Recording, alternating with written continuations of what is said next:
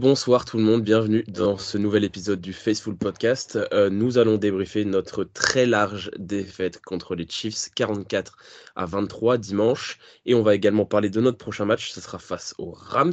Pour m'accompagner dans cet épisode, j'ai Kevin et Gonzague avec moi. Salut les gars. Salut, salut. Salut.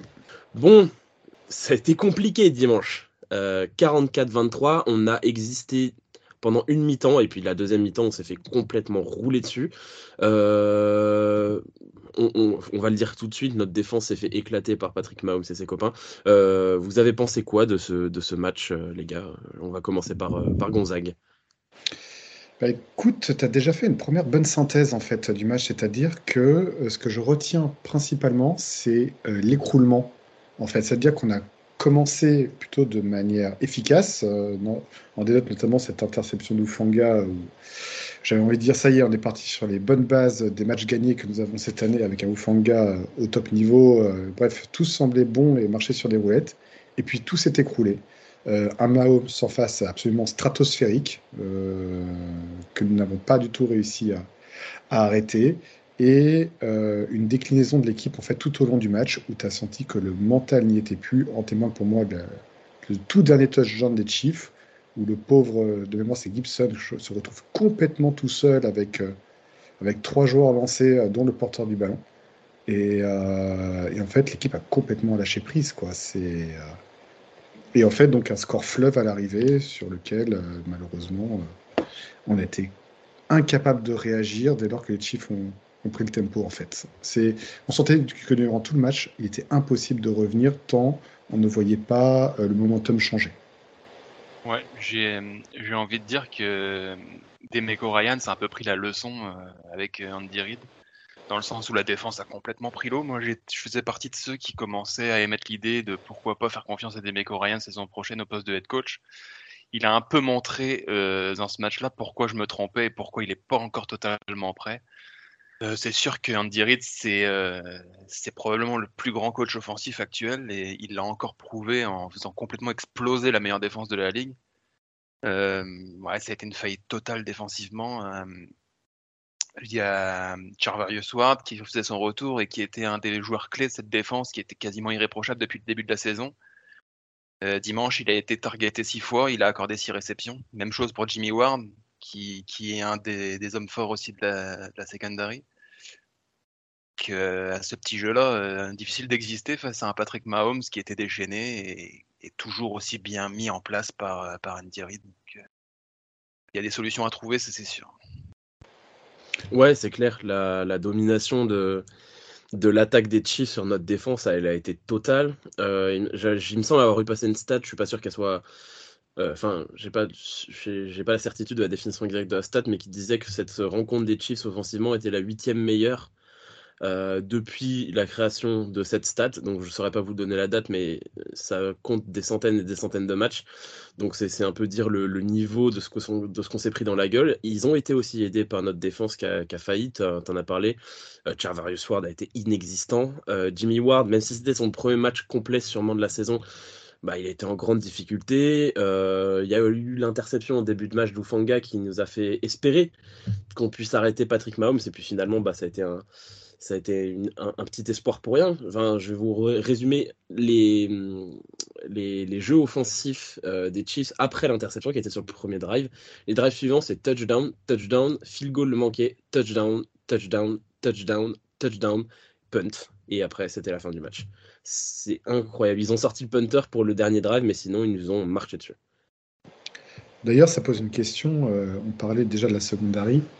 N'a-t-on pas fait revenir un certain nombre de joueurs trop vite? Euh, Tout au long de la semaine, on a étudié, à tout fan de support, des 49 que nous sommes, euh, l'état de l'infirmerie et beaucoup de joueurs ont été activés très rapidement. certains revenaient de blessures qui sont parfois compliquées à soigner. Je pense notamment à Nick Bossa avec euh, la blessure qu'il avait. Euh, je m'interroge si certains ne sont pas revenus trop vite en fait sur ce match-là. Euh, parce qu'en effet, les deux wards étaient un peu en deçà de ce qu'on avait l'habitude de voir. Bon, pour d'autres raisons également, j'y reviendrai un peu plus tard au niveau de mes flops. Mais de manière générale, voilà, j'ai trouvé que certains joueurs qui revenaient de blessure étaient très en deçà de ce qu'ils avaient été capables de nous montrer jusqu'à présent. Donc je m'interroge s'ils ne sont pas revenus trop vite. Alors euh, oui, je suis un peu d'accord avec toi, ils sont revenus trop vite. Mais est-ce qu'on avait le choix quand on a vu la débâcle face aux Falcons? J'ose même pas imaginer si on avait joué euh, les Chiefs avec la défense qu'on avait euh, la semaine dernière. probablement quoi, début de troisième carton, on fait sortir Mahomes parce qu'il y a déjà 50, 50 ou 60 points marqués par les Chiefs. Donc, donc oui, c'est probable qu'ils soient revenus trop tôt, mais je suis pas sûr qu'on avait vraiment le choix que de les faire revenir dans la mesure, même s'ils n'étaient pas totalement prêts et complètement remis de leurs blessures. Ouais, ce match-là, ça a été la première vraie leçon pour notre défense, même si le match des Falcons a été, a été mauvais, mais on en parlait, on a sûrement la meilleure défense ou une des meilleures défenses de NFL, et là, elle a peut-être aussi affronté son premier gros défi, hormis peut-être les Rams qui ont, beaucoup d'armes offensives et qu'on a réussi complètement à, arrêter dans, le, dans, le, premier match qu'on a fait face à eux.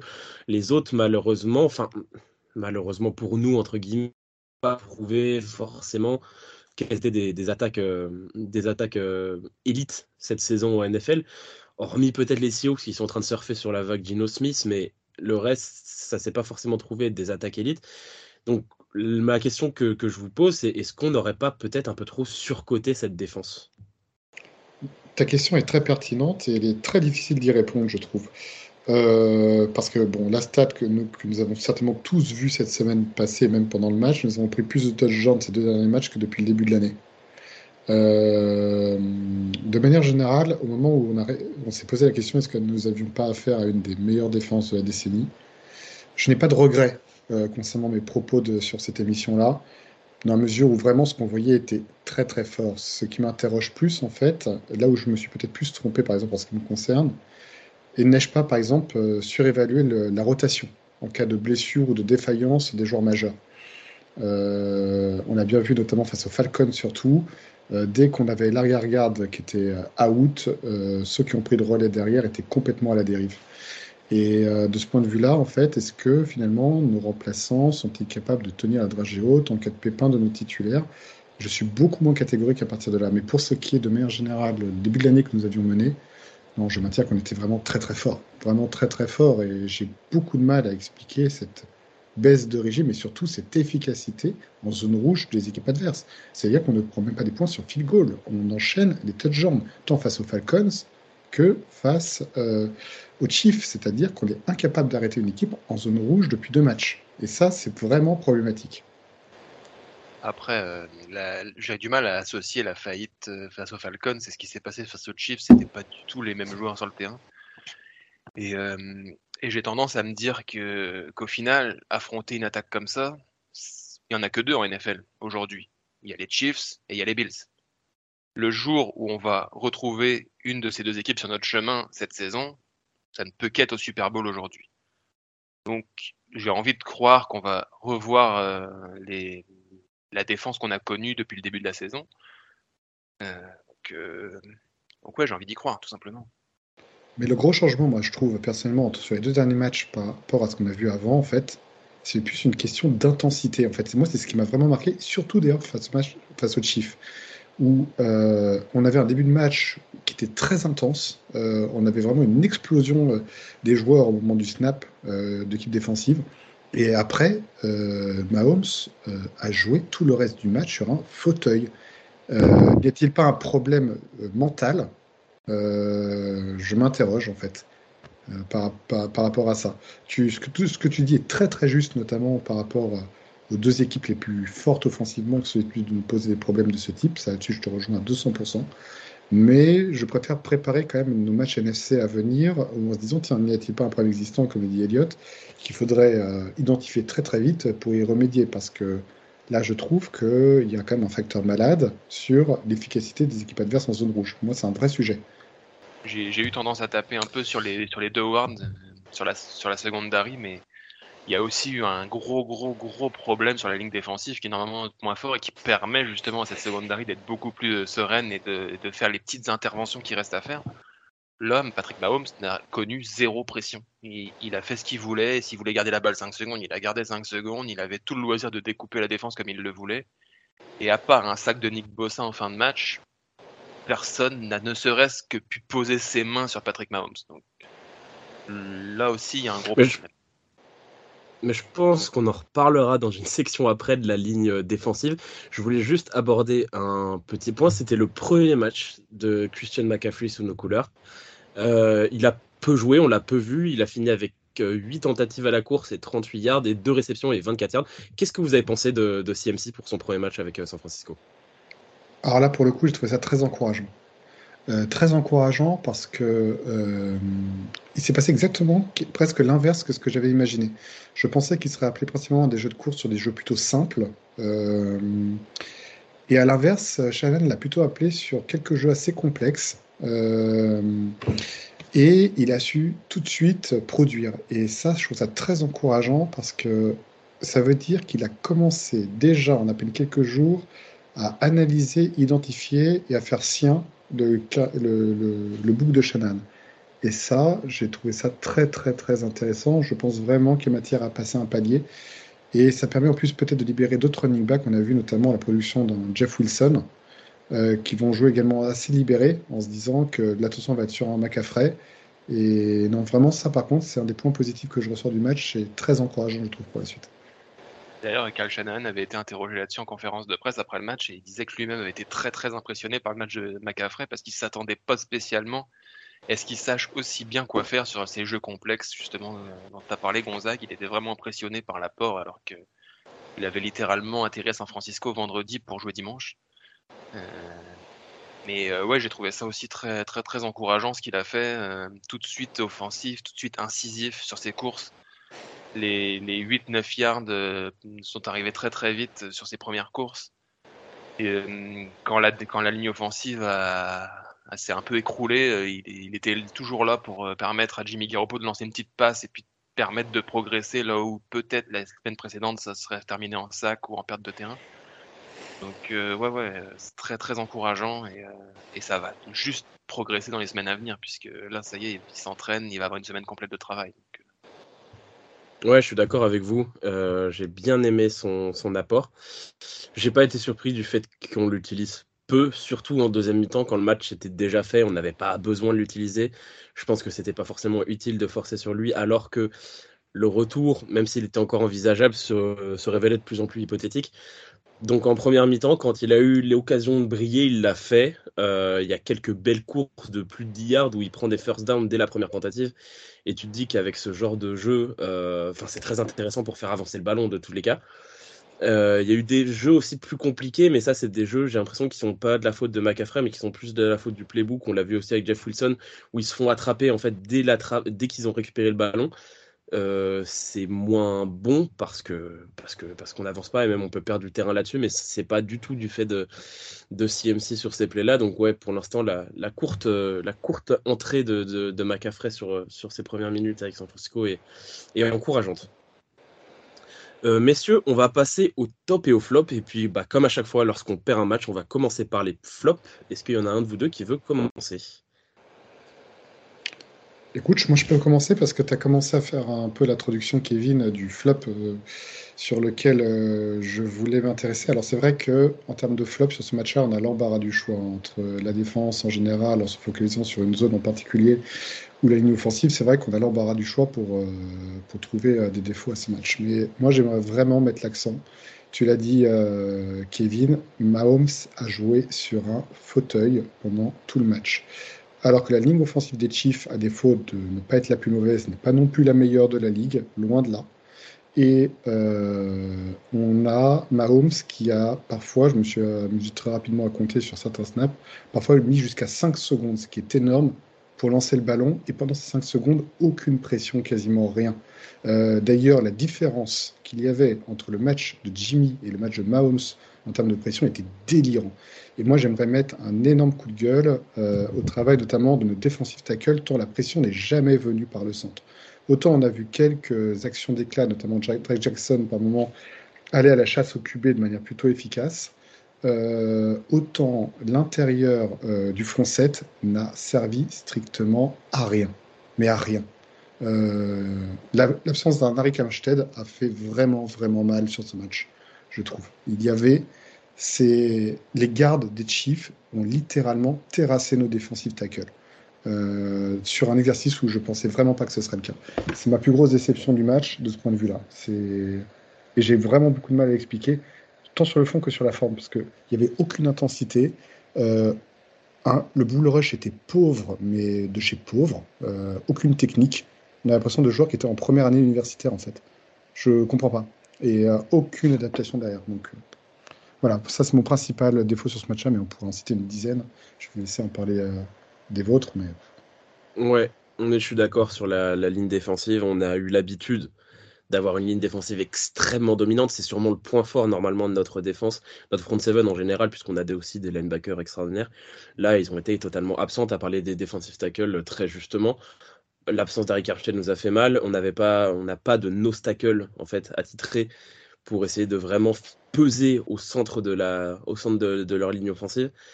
Euh, Drake Jackson a été très intéressant sur pas mal de séquences avec sa vitesse. Euh, malgré son sac, j'ai trouvé aussi que Nick Bossa s'est fait dominer par les tackles adverses sur ce match-là. Autant on a l'habitude de voir un Nick Bossa extrêmement dominant. Peut-être que c'est le fait qu'il soit pas à 100% de son retour de, blessure, ça, joue sûrement, mais il n'a pas été aussi dominant que d'habitude. Euh, Kevin, ton flop? Euh, je vais vous parler un peu de la, ligne offensive et surtout des joueurs extérieurs de la ligne.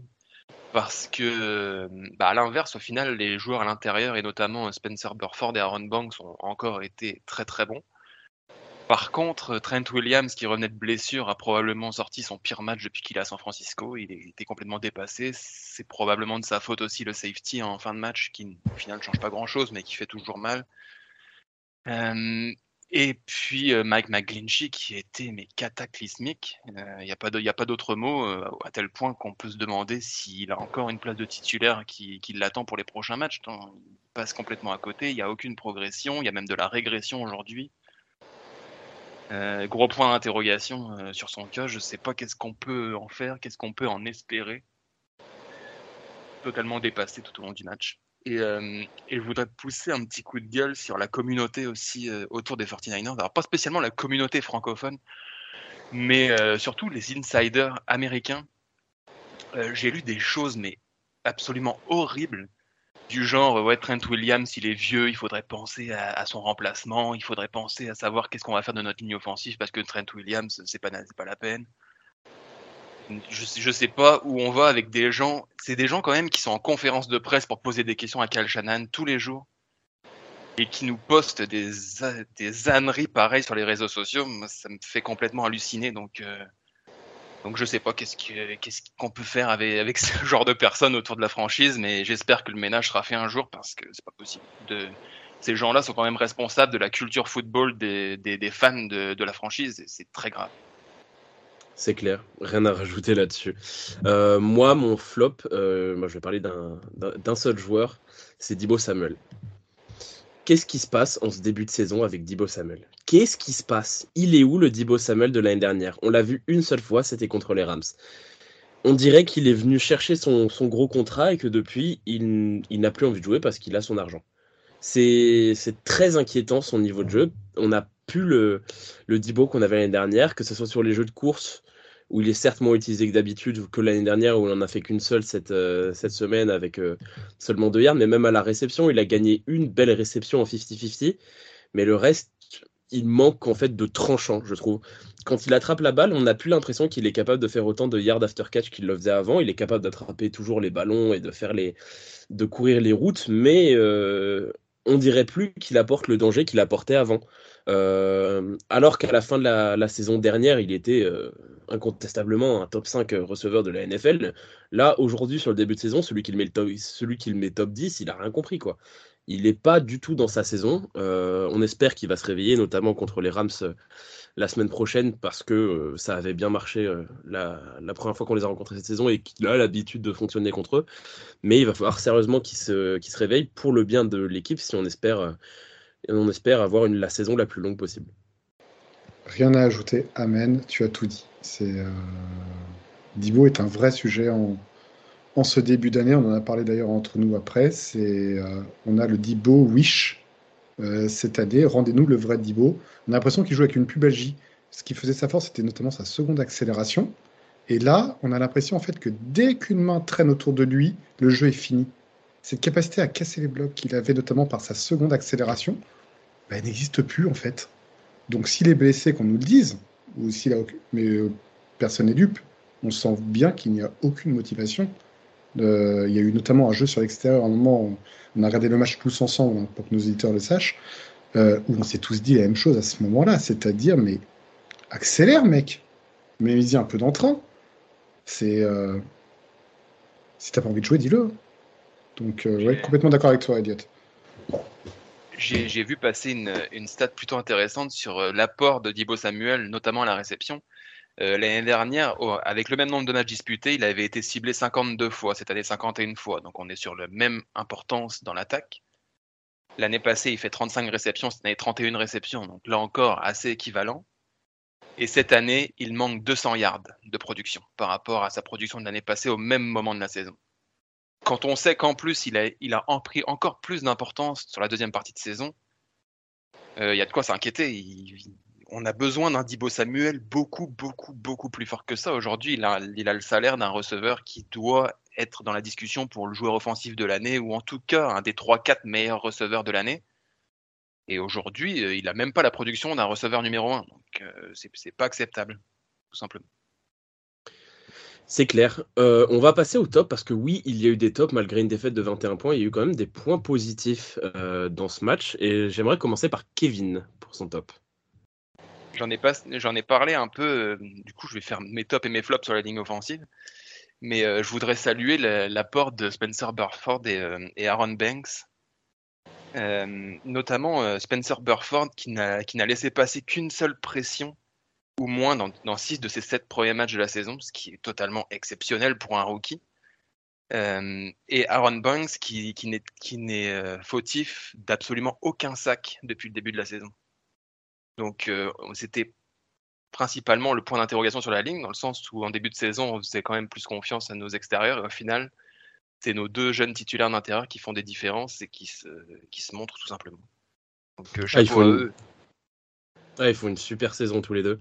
Euh, on avait fait euh, nos, nos, hot takes en début de saison et Kevin avait annoncé Aaron Banks au Pro Bowl. Bah, je dis pourquoi pas pour l'instant, hein, sur le début de saison, il est parfait. J'ai vu passer une stat qui, malgré la grosse défaite et, le, et les difficultés de notre ligne offensive, Aaron Banks a été classé cinquième meilleur joueur par Pro Football Focus de la semaine euh, dans son grade. Donc euh, c'est absolument, absolument énorme. Donc euh, ouais, t'as raison. La ligne, nos gardes font, font, bien le taf sur ce match en début de saison. Gonzague, ton top? Alors, à la base, j'étais parti sur un top qui était de parler de notre vrai receveur numéro 1 qui était Brandon Ayuk et finalement j'ai changé de top en cours de route car j'aimerais venir au secours du soldat Jimmy Garoppolo euh, parce que il y a quelque chose qui commence sérieusement à m'enquiquiner pour rester courtois. Euh, c'est un top un peu en forme d'aigreur hein, que, que je vais sortir, puisque j'aimerais envoyer à la guillotine, limite, l'ensemble des supporters, principalement nord-américains, il y en a assez peu francophones finalement, qui continuent à s'acharner sur lui en, le, en faisant de lui, parce qu'il est le quarterback, le responsable de la défaite face aux Chiefs, alors qu'il nous sort quand même un rating de 99, quelque chose, je ne sais plus exactement, 303 yards euh, de production, dans des conditions dantesques où il a été sous pression à chaque lancer et ce de pire en pire au fur et à mesure du match. Donc j'avais l'impression de, euh, voir par moments sur les extérieurs de la ligne euh, David Kerr lorsqu'il avait commencé au Texan lors de la création de la franchise. C'était mais cataclysmique. Il ne pouvait pas jouer correctement. Il arrive quand même à sortir 303 yards à l'arrivée. Donc Garoppolo, c'est avec, avec Brandon qui a été le meilleur joueur sur le terrain. Disons-le franchement, si je mets de côté également, si tu as raison, Kevin, nos deux gardes qui ont livré un très bon match. Et à l'arrivée, il continue à se faire acharner sur les réseaux sociaux avec des remarques mais nullissimes à base de ah bah ils sont où maintenant les supporters de Jimmy Garoppolo? Mais des phrases qui n'ont ni queue ni tête et qui continuent à obtenir des likes en plus. Ça me fout hors de moi. Et vraiment euh, j'aimerais vraiment saluer le travail de Jimmy sur ce match parce qu'il nous sort encore une fois un match très correct pour ne pas dire bon euh, dans des conditions qui étaient très très très difficiles Et j'en ai un peu marre euh, qu'on s'en prenne à lui constamment, même sans raison. Quand il y a des raisons, il n'y a pas de problème pour le critiquer. Je suis encore une fois pour la pluralité des opinions. Le match face aux Broncos, par exemple, il n'y a aucun sujet. Mais quand il vous sort un match nickel, faut savoir aussi euh, s'attaquer aux bonnes personnes et arrêter de s'attaquer à Garoppolo. Ça commence à devenir lourd. Totalement d'accord avec toi. Je pense qu'il n'y a personne aujourd'hui qui peut venir nous dire et nous donner des arguments qui nous convaincrait que Jimmy Garoppolo en ce moment n'a pas le niveau pour emmener une équipe à gagner un Super Bowl. Moi-même, j'étais le premier à en douter, mais sur ce qu'il montre depuis son retour, je suis totalement convaincu qu'avec le Garoppolo qu'on a vu contre les Chiefs, il n'y a pas de raison de ne pas être capable d'aller au Super Bowl et de le gagner. Donc, euh, euh, ouais, je te rejoins totalement, Gonzague. Euh, ouais, je suis d'accord avec vous. Euh, est-ce que Jimmy Garoppolo a fait un très bon match contre les Chiefs? Non, parce qu'il y a cette interception, parce que euh, il y a quelques trucs ratés, etc. Mais enfin, ça arrive tout le temps. Mais est-ce qu'il a fait un mauvais match? Non, jamais de la vie. il a fait typiquement ce qu'on attend de lui, c'est-à-dire être un quarterback très solide, être un bon gestionnaire d'équipe et bien faire avancer son attaque. On n'aura pas du Mahomes de Garoppolo, ça n'existera jamais. On n'aura pas du Josh Allen de Garoppolo, ça n'existera pas non plus. Par contre, on aura un mec qui fait avancer l'attaque. Et c'est tout ce qu'on demande au final un, un quarterback. Est-ce qu'on pourrait espérer plus? Ouais, bien sûr. Moi, j'aimerais un quarterback capable de sortir de sa poche, capable d'envoyer des bombes de 60 yards. On n'aura pas ça, et c'est pas grave, parce qu'on a un mec qui fait avancer son équipe, et là, il été totalement abandonné par sa ligne, qu'il a mis dans des conditions horrible. Et donc euh, il peut pas il peut pas faire des, miracles hein. tu mets la même pression sur un Mahomes ou sur un Allen bah ils se font éclater aussi hein. donc euh, donc donc voilà. Donc non je suis d'accord avec euh, Gonzague et Kevin faut arrêter de cracher sur Garoppolo parce que parce qu'il fait le taf. Le, le, problème de Garoppolo je trouve et qui, qui lui crée ce déficit d'image c'est que quand il est bon il y a rien de flashy. C'est c'est bien ça avance ça marque des points mais il n'y a rien de spectaculaire. Par contre, quand ils se ratent, c'est une interception, c'est un pick six, c'est un safety, c'est tout de suite, euh, c'est tout de suite dommageable pour l'équipe et ça crée un climat de détestation autour de lui qui, n'est pas vraiment réel et qui n'est pas vraiment justifié. Mais le problème, c'est qu'il ne gagne pas assez de crédit quand il est bon. Et ça crée des, avis un petit peu bizarres, malheureusement. Ok, euh, moi je vais faire mon top aussi. Du coup, tu en as parlé un petit peu, Gonzague. Moi, mon top, c'est Brandon Ayuk. Euh, je vais faire ça assez court. Brandon Ayuk est notre meilleur joueur offensif depuis le début de la saison et il a encore été contre les Chiefs. Voilà, c'est tout. C'est notre receveur numéro un aujourd'hui. Et, un, petit, plus pour euh, George Kittle qui a fait un grand match aussi et qui est en train de, on l'espère continuer s'il continue à jouer à ce niveau-là, on a notre, notre Kittle 2019, ou du moins on l'espère, Super match de George Kittle également. On va passer à la preview contre les Rams.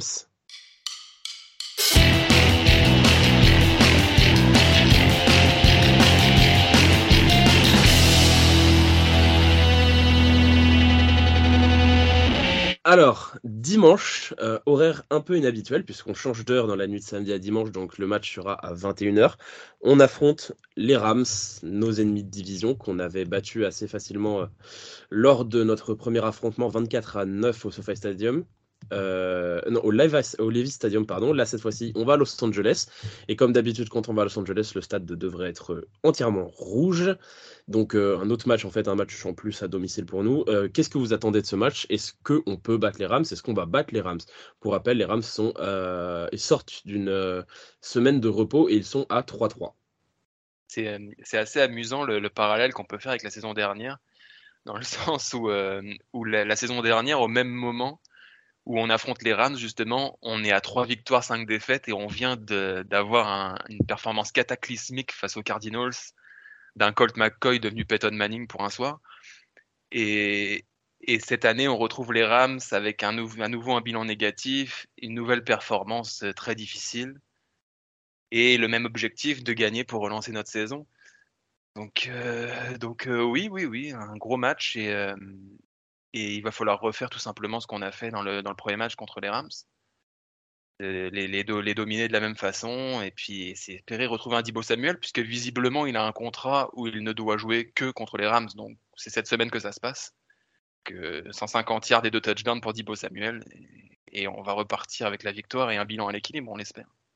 Ouais tu l'as dit euh, On, a, on espère tous le retour de Dibo Samuel sur ce match-là, ça c'est sûr. que J'aurais pas mieux dit que toi sur l'histoire de son contrat, c'est parfait. Euh, non, blague à part, en fait, euh, oui, on peut gagner ce match pour deux raisons. En fait, la première, c'est que bah, c'est aussi euh, l'avantage du risque en, un mot, qui est que de se sentir en fait confiant face à une équipe qu'on a l'habitude de, de, battre depuis très longtemps, hors playoff, bien entendu. Euh, donc, c'est une équipe que Shannon s'est toujours bien préparée. Euh, donc, il n'y a pas de raison, à part un excès de confiance du fait de notre historique face à eux, que la sauce ne fonctionne pas à nouveau. Ça, c'est le premier point. Et puis, le deuxième point que j'aimerais quand même mettre en avant, c'est qu'en face, ce sont les Rams. Une des équipes, je trouve, les plus décevantes depuis ce début d'année, tant sur les résultats que sur le jeu. Euh, une équipe unidimensionnelle basée à la passe sur un seul unique joueur, un jeu de course euh, avec un duo mené notamment par Kamakers que je trouve tout sauf impressionnant. Euh, donc le fabuleux, la fabuleuse équipe offensive qu'on nous présentait l'année dernière, appelons un chat un chat, elle n'existe pas cette année. Elle n'existe clairement pas. Euh, en tout cas, à part Stafford, qui pour moi est un quarterback élite, qui peut faire briller n'importe quel joueur s'il le décide, euh, sauf qu'on appelle les jeux directement sur Cooper Cup à chaque fois, ce qui permet les doubles couvertures. Euh, moi, honnêtement, cette attaque ne me fait pas peur du tout à ce stade. Donc, euh, je ne vois pas pourquoi notre défense ne pourrait pas reprendre le dessus, redevenir ce qu'elle est, surtout qu'en plus, ceux qui reviennent de blessure auront, une semaine supplémentaire de préparation cette fois pour bien préparer le match et, devraient être davantage productifs. Donc, pour moi, il n'y a pas de raison que notre défense ne prenne pas le dessus sur leur attaque. Et, et après, il n'y aura plus que l'attaque de San Francisco pour terminer le boulot. Ouais, c'est clair. Euh, T'en as parlé. Les Rams sont l'une des équipes euh, les plus décevantes de la, saison. Enfin, c'est les champions en titre. C'est les champions en titre et ils sont, ils sont mauvais. C'est un peu aussi la particularité, je trouve, de cette, de cette saison NFL, c'est que avec des équipes comme les, comme les Giants qui sont super hauts, comme les Jets ou qui sont super hauts, forcément des équipes inattendues hauts, ça entraîne aussi pas mal d'équipes fortes. Euh, assez basse. Je pense également aux, Packers, par exemple. Euh, donc, euh, mais, les Rams font partie de ces équipes. Après, on sait ce qu'ils ont. Ils ont beaucoup de joueurs de très grande qualité. Tu en as parlé de Matthew Stafford, Cooper Cup. Euh, leur défense, ils ont des, des, des game changers avec Jalen Ramsey qui est capable de sortir le jeu, avec évidemment Aaron Donald. Mais je, on en a aussi des mecs capables de changer le cours d'un match à tous les postes. On en a. Donc, donc ouais, non, moi je suis assez je dirais pas confiant, euh, mais, euh, mais je suis assez euh, excité déjà de voir ce match et, je sens qu'on a toutes les armes pour, battre les, pour Rams. Tu en as parlé, défensivement, on a toutes les armes en main pour arrêter leur, leur, leur, attaque. Et puis même en attaque, je trouve leur défense souffre beaucoup par rapport à quand on les affrontait en playoff du départ de Von Miller. Et je trouve leur défense extrêmement décevante depuis le début de la saison. J'ai du mal à voir comment il pourrait arrêter notre attaque si tout le monde se met au diapason. Donc je pense évidemment à Dibo Samuel. On espère également euh, que, Christian McCaffrey, euh, avec cette semaine en plus d'entraînement et avec les répétitions en plus, euh, nous sortira un, grand match et puis que le, reste des armes continue. la vraie question, ce sera évidemment encore une fois sur la ligne offensive. Après, on, a beaucoup parlé de l'attaque des Rams qui, qui, pouvait faire peur, mais au final, on se rend compte qu'elle est assez unidimensionnelle. Dans le sens où il y a Cooper Cup, avec la, avec euh, la connexion avec Matthew Stafford, et puis c'est tout. Cam Akers est sur le flanc, ou pas vraiment, mais en tout cas, il est écarté de l'équipe. Darrell Anderson est le running back numéro 1, mais de quel niveau, c'est le point d'interrogation. Et Allen Robinson, euh, on n'a pas retrouvé le Allen Robinson des saisons précédentes. ah, la, euh, relation, la relation Robinson-Stafford depuis le début de la saison, elle n'existe pas, c'est clair. Donc, euh, donc oui, c'est Cooper Cup et c'est tout. Même, même sur la ligne offensive, ils ont énormément d'absents et de titulaires déjà blessés et déjà out. Euh, et puis en défense, tu t'en as parlé, Von Miller n'est plus là, Bobby Wagner n'est plus le Bobby Wagner des Seahawks. Donc euh, il reste Aaron Donald, donc c'est pareil en défense. Tu bloques Aaron Donald en défense, tu bloques Cooper Cup en attaque et puis il n'y a plus de Rams. Donc, oui, il y a Jalen Ramsey qui est encore là, mais qui est un peu sur courant alternatif cette année aussi. Que Ouais, si les 49ers jouent à leur niveau, euh, voilà, et la ligne offensive des Rams va laisser probablement passer beaucoup de monde sur la ligne défensive des Niners. Et, euh, l'attaque devrait pouvoir produire. Et puis, euh, c'est un peu aussi le, match pour Christian McCaffrey parce que c'était finalement les deux franchises qui s'affrontaient pour le faire venir. Et je pense que Christian McCaffrey va avoir, va avoir à cœur de montrer aux Rams qu'il a fait le bon choix. Et c'est assez amusant le trade parce que les 49ers ont gagné les enchères pour McCaffrey parce qu'ils avaient un quatrième tour en plus et ce quatrième tour, les Rams l'ont perdu en tradant pour Sonny Mitchell. C'est assez drôle de, de voir qu'ils n'ont pas pu faire venir McCaffrey parce qu'ils ont pris un, un, running back qui n'est même plus disponible. Donc, ça va être très intéressant. C'est assez fun en effet. Non, et surtout, il y, a un point pour moi qui est, déterminant. Tu parlais de Jalen Ramsey tout à l'heure, c'est que c'est un cornerback qui est fabuleux en man-to-man, notamment sur les euh, tracés longs. Et je pense qu'une des raisons pour lesquelles Ramsey brille pas tout le temps face à nous, c'est que notre système euh, YAC, euh, où on a notamment des grosses accélérations, notamment fait que les, les secondaries ont du mal à briller. C'est-à-dire qu'une fois qu'on a passé la couverture linebacker nickel et nickel cornerback, le reste de la secondarie a du mal en fait à, arrêter nos joueurs lancés. Et c'est pas, on va dire, un, élément sur, lequel Ramsey est le plus brillant. C'est un cornerback qui brille dans tous les domaines, bien entendu, mais c'est pas là où il est le plus à même à briller. Euh, je vois plus un Ramsey affronter des Chiefs ou des Bills, par exemple, avec un jeu très vertical. Euh, c'est là où, pour moi, justement, euh, on peut notamment réussir à faire la différence. Ouais, c'est ça. le jeu de, de Ramsey, tu as très bien dit, c'est de, il est incroyable en homme à homme, en couverture homme à homme. Mais au final, et on l'a vu notamment sur le jeu de, de Dibo Samuel où il le fout à terre, c'est pas un bon plaqueur. C'est pas un très bon plaqueur. Et ce que notre jeu, c'est pas d'avoir bah, de toute façon, je vais répéter ce que tu as dit, mais c'est pas d'envoyer des longues bombes, c'est d'avoir des mecs qui prennent des, des, ballons un peu plus courts et puis qui après vont courir. Et comme c'est pas forcément un très, bon plaqueur, bah, il a plus de mal à arrêter un Dibo Samuel lancé que d'empêcher Dibo Samuel d'attraper le ballon, en fait. Et donc, ouais, tu l'as dit, c'est comme ça qu'on va, qu'on va l'arrêter. Euh, petit point en plus, je ne pense pas que ça aura un impact contre les Rams, mais euh, on a Jason Verrett qui a rejoint l'effectif. Moi, j'en parle depuis le début de la saison, j'espère quand même le voir sur le terrain. Euh, Jason Verrett a été sorti de la PUP list. C'était le dernier jour, en fait, on pouvait le sortir. C'est soit on le sortait aujourd'hui, soit on ne le sortait pas. Il était out jusqu'à la fin de la saison, donc les 49ers ont fait le choix de le sortir euh, de cette liste pour, euh, espérons-le, pouvoir le voir sur le terrain d'ici la fin de la saison. On peut passer au pronostic. Euh, messieurs, qu'est-ce que vous voyez sur ce match, Gonzague? Écoute, euh, c'est toujours difficile hein, ces matchs face aux Rams parce qu'en effet, euh, il ne faut pas un excès d'optimisme. Parce que c'est vrai que quand on nous entend parler, euh, on a l'impression que San Francisco va gagner dans tous les scénarios.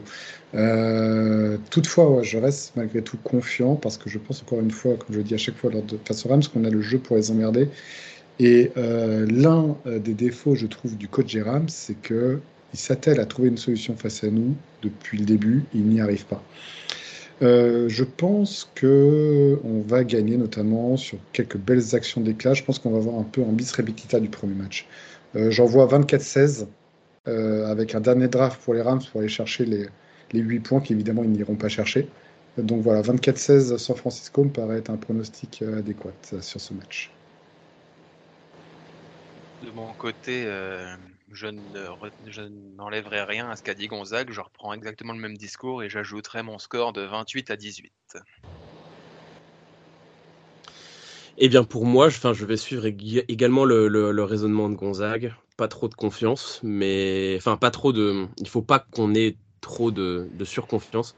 Et je nous vois quand même nous imposer et je nous verrai gagner, allez, 27-21. 27-21 me semble un bon score pour, euh, pour une victoire. Et euh, j'ajouterais, euh, ce serait pas un hot text, mais c'est juste histoire de prononcer son nom. Interception de Thomas, comme il l'a fait la dernière fois qu'on a joué chez eux en saison régulière. Non, j'y crois pas, mais c'était juste pour prononcer son nom. Je trouve que c'était une hérésie de faire un Faceful podcast sans prononcer le nom d'Ambry Thomas, donc je le place juste ici. Ce serait sublime, cela dit. Cela dit, ton, ton pronostic est intéressant parce que ça voudrait dire qu'on continue à encaisser les têtes jaunes en zone rouge. C'est.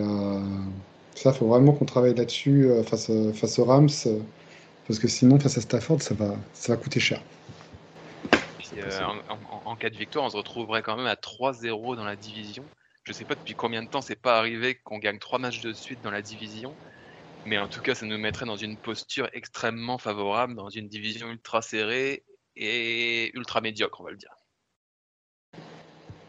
Oui, c'est clair, c'est un peu la, c'est un peu euh, le, la chose étrange avec notre équipe, c'est qu'on est, on est à 3-4, on est dans un bilan négatif en ayant perdu contre les Bears, contre les Broncos, contre les Falcons, et on est quand même considéré comme la deuxième équipe de NFC qui a le plus de chances d'aller au Super Bowl. Donc c'est, il va temps de le prouver en fait sur le terrain. Hein. Il va falloir que les promesses d'un effectif aussi incroyable que le nôtre se, se montent sur le terrain.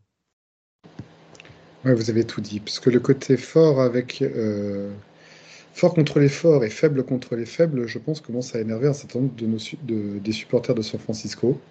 Parce que c'est ça qui est assez étonnant avec cette équipe actuelle, c'est qu'on ne doute pas une seule seconde que paradoxalement on devrait sortir un très bon match face aux Rams. Et euh, à l'inverse, euh, dès qu'on va affronter une équipe au talent plus relatif, bah, on va commencer à avoir les chocottes parce qu'on se dit qu'on va se faire euh, complètement avoir par l'équipe adverse. C'est ça qui est assez frustrant, je trouve, avec cette équipe cette année. Le match face aux Falcons n'est toujours, je pense, digéré par personne. on accepte plus facilement une défaite face aux Chiefs que face aux Falcons. Euh, même si y a l'art et la manière de, perdre, c'est ça que nous reprochons lors du match face à Kansas City. Mais, mais voilà, c'est ça où il faut vraiment que qu'on commence à sortir les dents parce que ce qui serait vraiment frustrant, c'est qu'on sent qu'on a une équipe qui est taillée pour les playoffs. Est vraiment taillée pour. Encore faut-il les atteindre. Et si on devait les rater à cause de quelques matchs perdus face à des équipes largement prenables, on risque tous de l'avoir bien mauvaise à la fin de l'année? Bon, et c'est ainsi que se termine ce nouvel épisode du Facebook Podcast. Euh, donc, on vous donne rendez-vous. L'horaire exact, c'est 21h25 contre les Rams euh, chez eux au SoFi Stadium. Euh, on espère évidemment nous voir une victoire de San Francisco.